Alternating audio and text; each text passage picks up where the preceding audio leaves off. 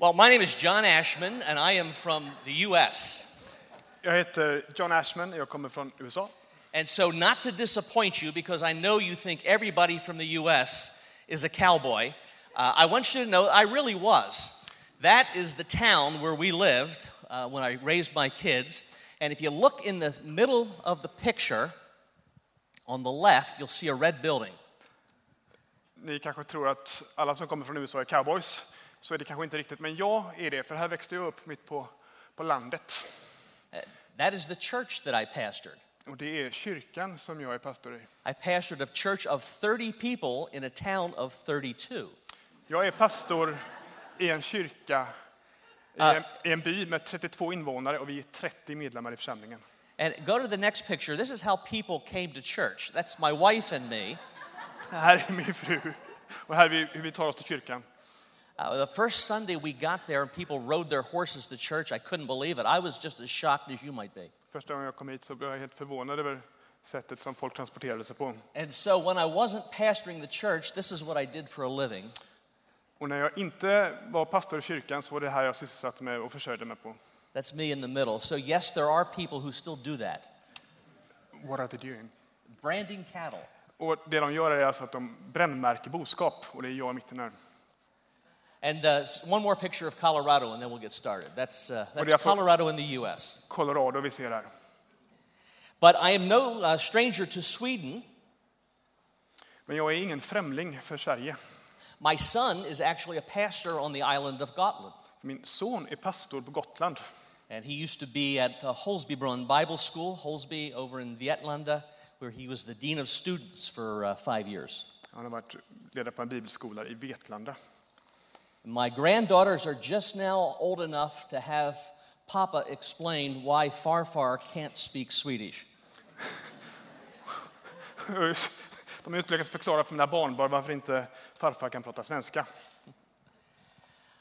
Well, in the U.S., um, there are 300 rescue missions that are part of the Association of Gospel Rescue Missions. I USA finns det 300 olika räddnings och stadsmissioner som är del i den här organisationen som jag leder. The association has been around for 100 years. Organisationen är över 100 år gammal. Uh, every year, all of our missions together feed about 50 million meals, Varje år så serverar vi 15 miljoner måltider. provide about 20 million nights of lodging, Tillhandahåller 20 miljoner övernattningar eller bäddar. distribute about 30 million articles of clothing, Förmedlar över 30 miljoner plagg kläder. And uh, graduate about 25 to 30,000 people from addiction recovery programs. Och får igenom över, med, mellan 25 och 30 000 människor som går igenom våra A few weeks ago, anonyma alkoholistprogram. A few weeks ago, we had someone from India come and visit one of our missions, and they were just astounded to see that there were homeless people in the U.S., people who were poor. För några månader sedan så hade vi besök från Indien. De här indierna var mycket förvånade över att se hur stor eh, fattigdom vi hade i USA. But the truth is, so much of what you see here is what we're seeing over there, even though our politics are a little bit different in place to place. We still have that problem that Jesus said the poor will always be with you. Så trots att våra länder och våra politiska system är ganska annorlunda så har vi också fattigdom bland oss, och den fattigdom som Jesus sa att vi kommer att ha de fattiga bland oss. In North America, uh, years ago, the rescue missions where I, with which I work uh, worked with people who were a, a- seen as a long line of men, usually in ties, winding around the block trying to get in, looking for three meals and a bed. Gängse bilden av räddningsmissionens klienter för ett antal år sedan var ett gäng män, hyfsat välklädda, som stod i en kö runt kvarteret och väntade på tre mål mat och en säng. They were people who were functional at one time, but because of an addiction, lost their job, maybe their family. They came to a gospel rescue mission, found Christ, found a reason to reorient their life, and started to work their way back to functionality. Det var människor som hade levt ett funktionellt liv eh, med arbete och så, och familj, men på grund av missbruk hade förlorat mycket av detta och var via räddningsmissionen hittade en ny struktur i livet. About 30 years ago, it changed in North America, and rescue missions had to readjust. För 30 år sedan så ändrades detta någonting och Räddningsmissionen behövde anpassa sin verksamhet. We had what they called around the world insane asylums, people who were mentally ill. Förr hade vi mentalvårdsinstitutioner And those mission, those, those uh, asylums opened their doors, gave people psychotropic drugs, and said, Here, take these pills and go back home and live with your family. Men via en form av socialreform så stängdes de här eh, mentalsjukhusen igen och man gav människor psykofarmaka istället för att själva ta hand om sina problem.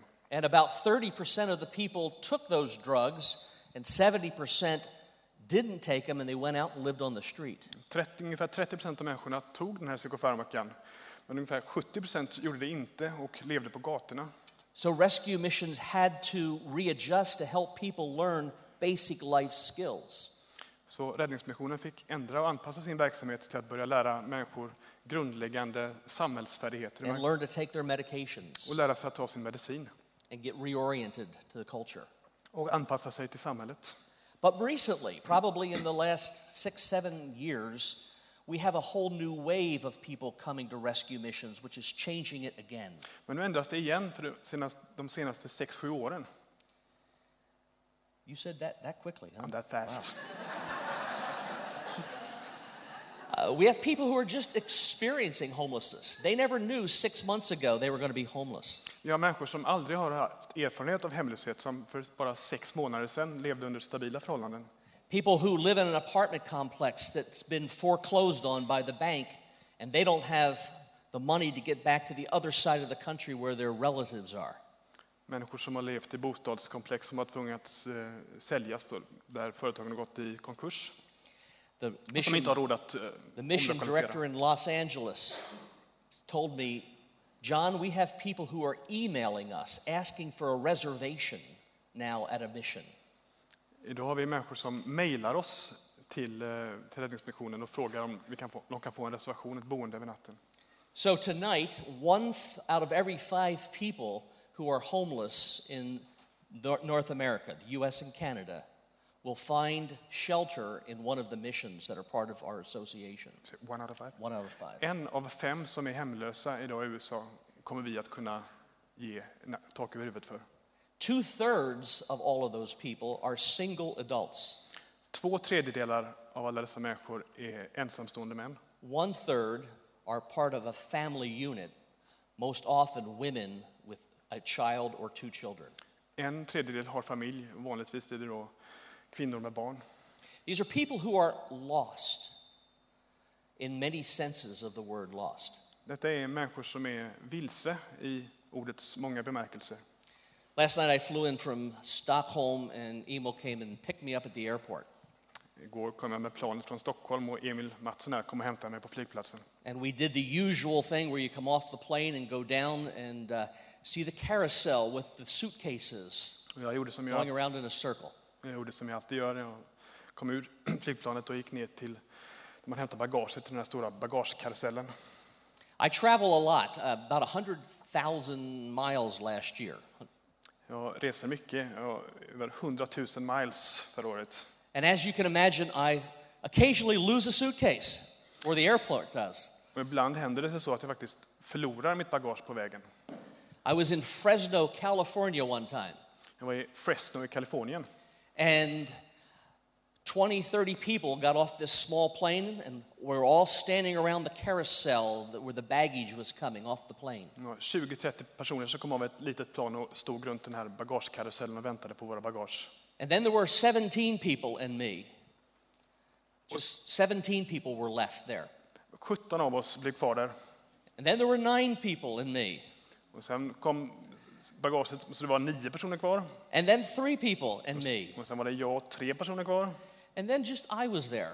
Och sen stod jag ensam kvar och väntade på mitt bagage. And the carousel stopped. Och så No stannade karusellen. No suitcase. Inget bagage.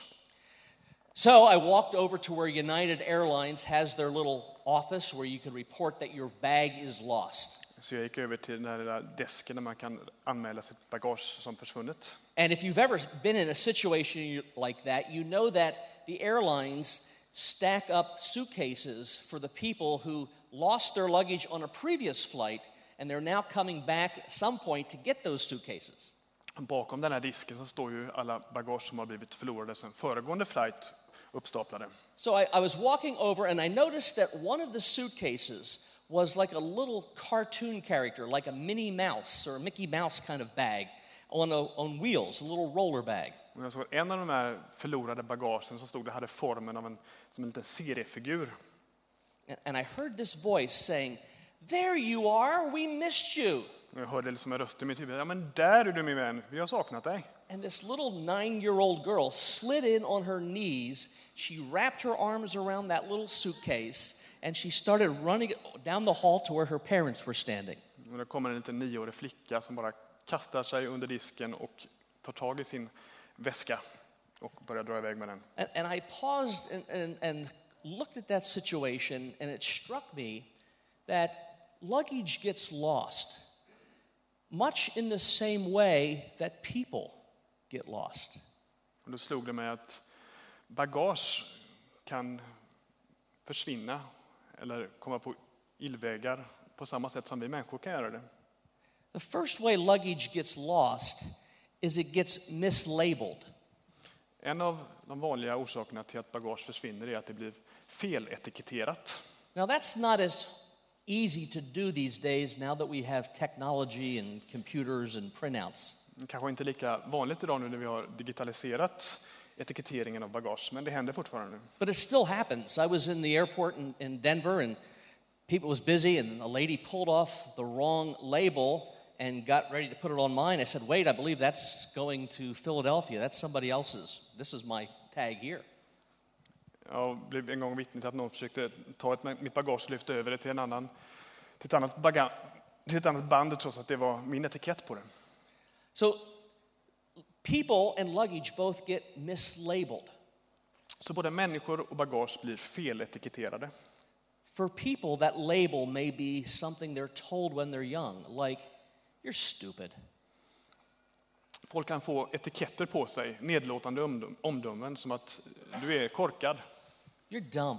du är dum, You're lazy. du är lat, You're worthless. du är värdelös. Or it could be a, a more sophisticated word, like you're under challenged, you're troubled. Eller något mer, lite mer sofistikerat som att eh, du ser eh, besvärlig ut eller du ser eh, understimulerad ut. And just like that luggage, that person goes off in life thinking less of themselves because of the label that people have put on them. Och de här människorna går vidare i livet och tänker mindre om sig själva på grund av de här etiketterna som folk har satt på dem. They end up on the street, just like they do here in Gothenburg.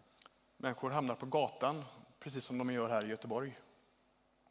Another way that luggage gets lost, even though it might have the right label, it gets misdirected.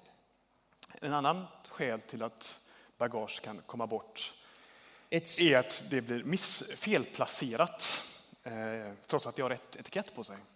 it it's, gets put on the wrong cart or on the wrong conveyor belt. Bagaget blir placerat på fel vagn eller på fel transportband.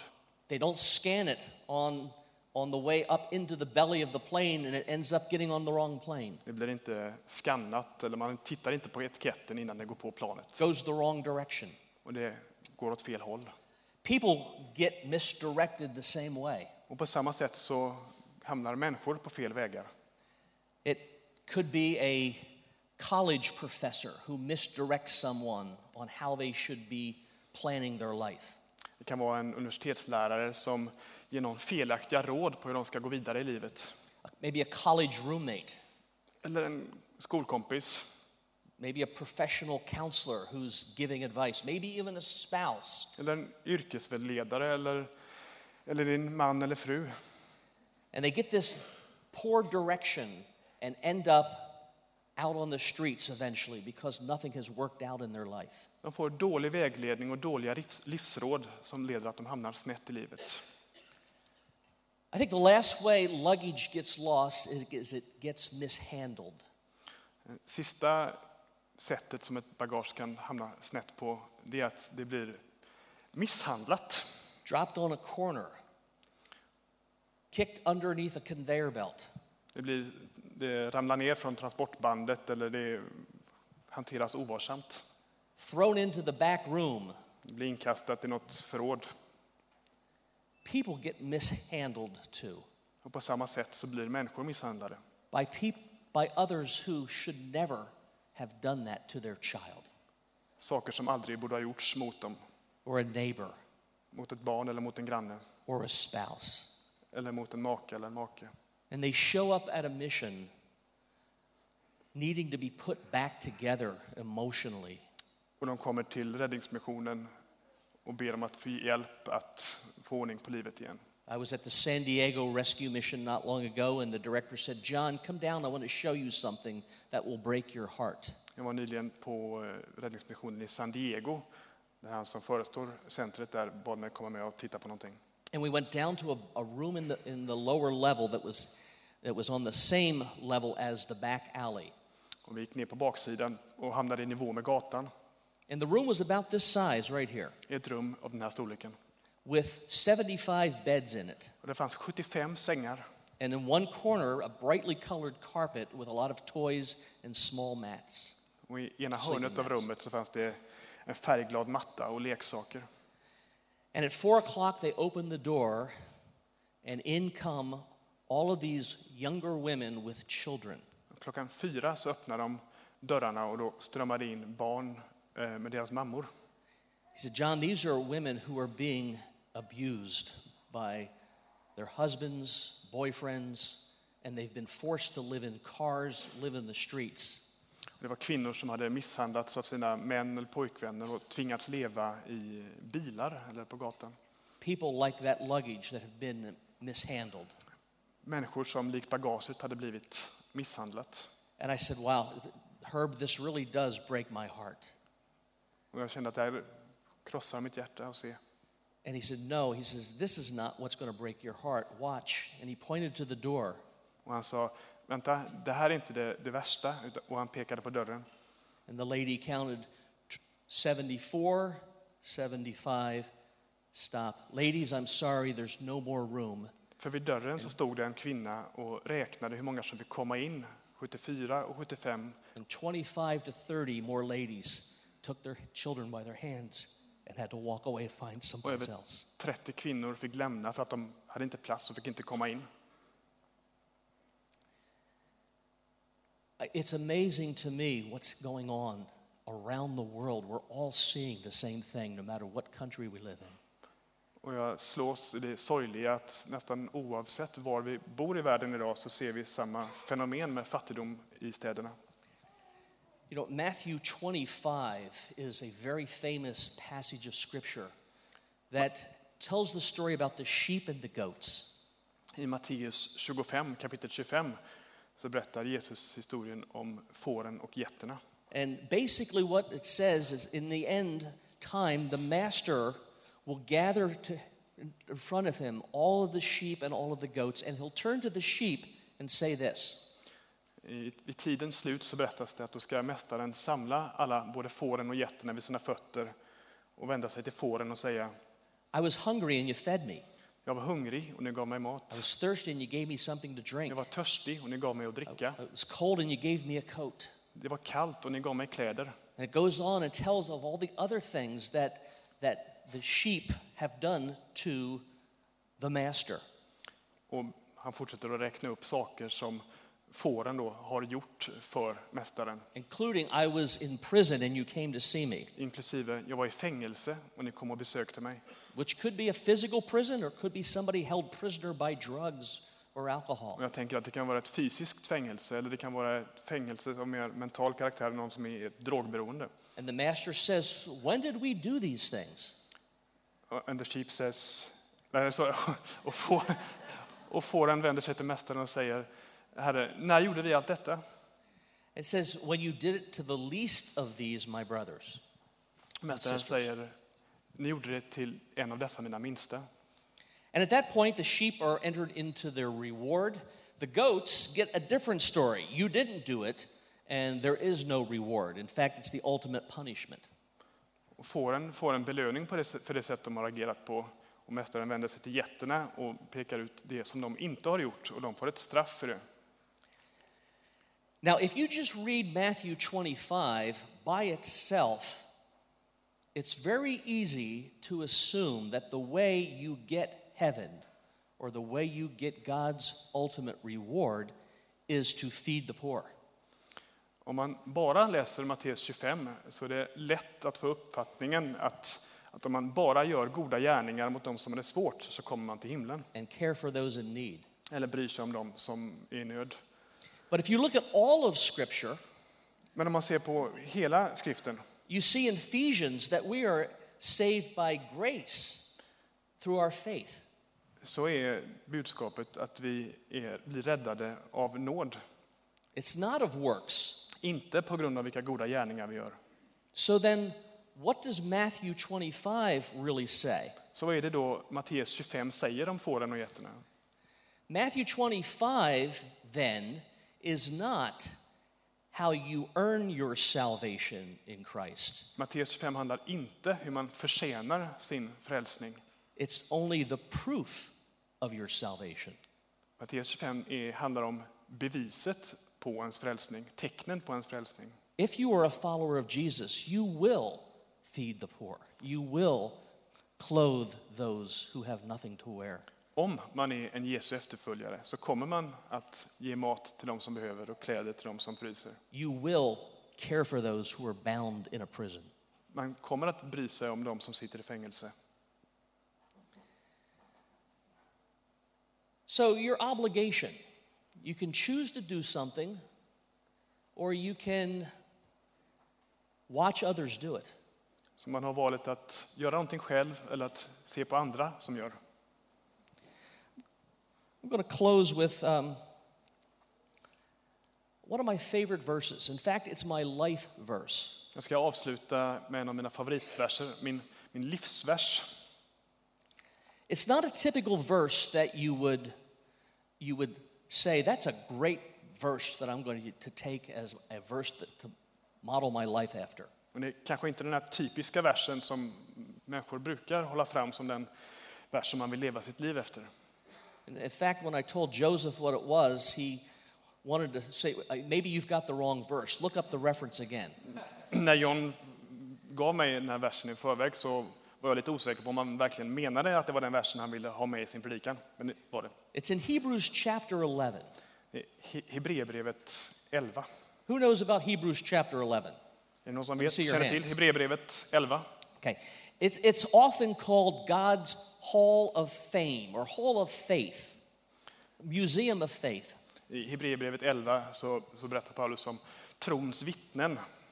In Hebrews chapter 11, the writer starts saying, Here are all the people that God said were very faithful. Och trons goda exempel hålls upp som, ja, som just goda exempel. De som har tro. And then we're told why they're faithful. Och sen så får vi förklarat för oss varför de var trogna.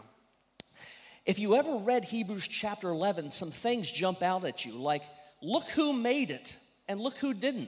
Och när man läser då den här listan på människor som hålls upp som goda exempel på tro så slås man av vem som räknas upp i listan och vem som kanske inte räknas upp. For example, Rahab the harlot is in there. Rahab, hon, horan som, som hjälpte israeliterna över muren i Jeriko, hon nämns i listan. And other famous Bible characters didn't get mentioned. Och många andra som kända bibelkaraktärer nämns inte. And then when you look at why they're mentioned, why God said they're faithful, that's surprising too. Och sen när man tittar på varför de nämns, hur det motiveras, så är det också förvånande. The verse I'm talking about is Hebrews 11:22, and here's what it says. Eh, Hebreerbrevet 11.22, jag tror vi kan få den på skärm. By faith, it's talking about Joseph. By faith, when he was dying, I, I tro talade Josef. Joseph made mention of the departing of the children of Israel and gave commandments concerning his bones. Alltså det är alltså på Josefs dödsbädd när Josef ger direktiv till sina efterföljande. And that's all it says about Joseph right there. That's why God said Joseph was faithful.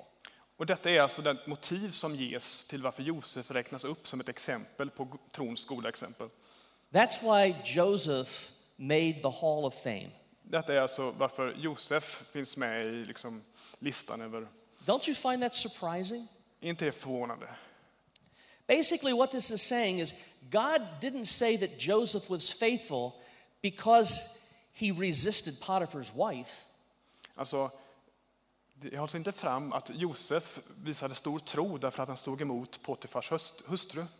God wasn't saying that Joseph was faithful because he, he didn't, uh, we say, stick it to his brothers when he had the opportunity. He didn't take revenge on his brothers. Josef hålls alltså inte heller upp som ett gott exempel på tro därför att han avstod från att hämnas på sina bröder.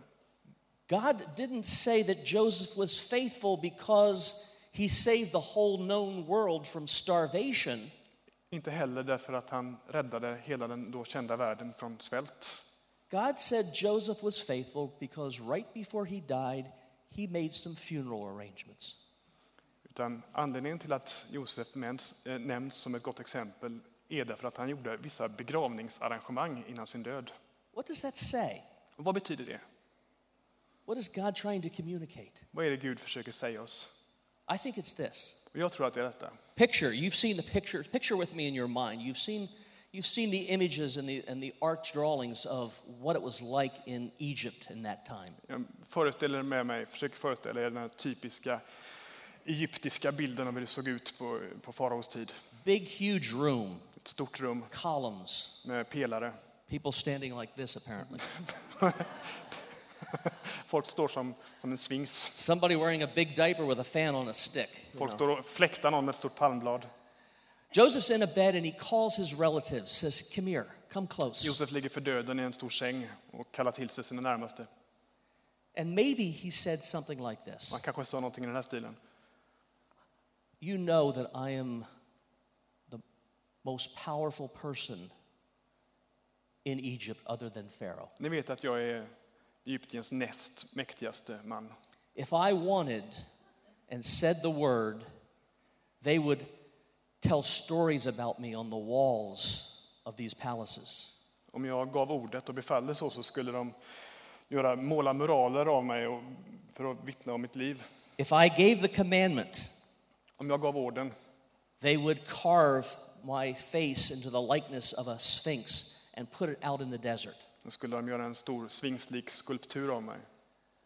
They would even build another pyramid for me if I just gave the command. De skulle säkert bygga en pyramid för mig om jag bara beordrade det. And that would be easy to do, and that's how people would remember me. Det vore enkelt att göra och det vore också ett sätt för folk att komma ihåg mig.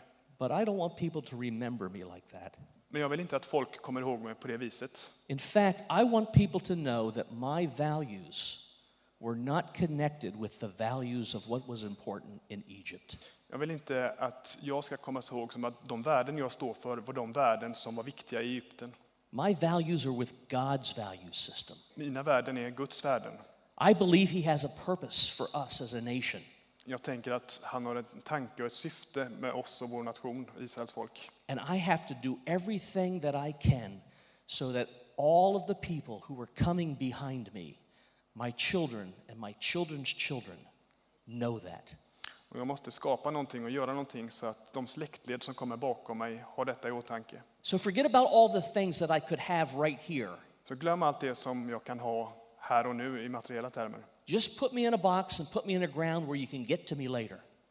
Just lägg mig bara i en kista där ni kan komma åt mig senare. Because he's going to take his people out of here. He promised it. För han hade lovat att han skulle leda ett folk ut ur Egypten. And when they go, I don't know when it is, but when they go, I want whatever's left of me dug up and taken with them. Och när ni lämnar så vill jag att allt som finns kvar, mina kvarlevor, ska tas med in i det förlovade landet. So that all who come behind know that I never lived for Egypt's values, I live for God's values. Så att de som generationer som kommer efter mig vet att jag levde med Israels folks framtid för ögonen och inte Egyptens värderingar. And that's what happened. If you read Joshua, the last chapter, one of the last verses, put on the screen. Vi ser det samma sak i ett de sista verserna i, i Josua bok. Those bones that they drug for 40 years, I'd De be ben tempted to som- bury them in the sand somewhere. som Israels folk drog med sig runt i, i, i Sinai. But they were buried where Joseph asked because he wanted it to know that he didn't live for Egypt. Och de tog med sig detta som ett tecken på att folket skulle veta att de levde efter Josefs värderingar. What did the people coming behind you know about you and what's important? Vad vet de människor som kommer efter dig, dina barn och barnbarn, om dina värderingar? Are you living for the Egypt of your day or are you living for God's value systems and you're willing to, to signify it and show it by a statement such as this and a lifestyle that is all about this? Lever du för samtidens eller för Egyptens värderingar? Lever du för Guds rikes värderingar? I pray that's the case for you. Thank you for your faithfulness to this church and what you're doing. And may God bless your efforts to assist, like we heard this morning, with the poor and follow what God wants us to do and says it's close to His heart. God bless. Gud välsigne er och tack för ert arbete som ni gör, inte minst för de fattiga i den här staden.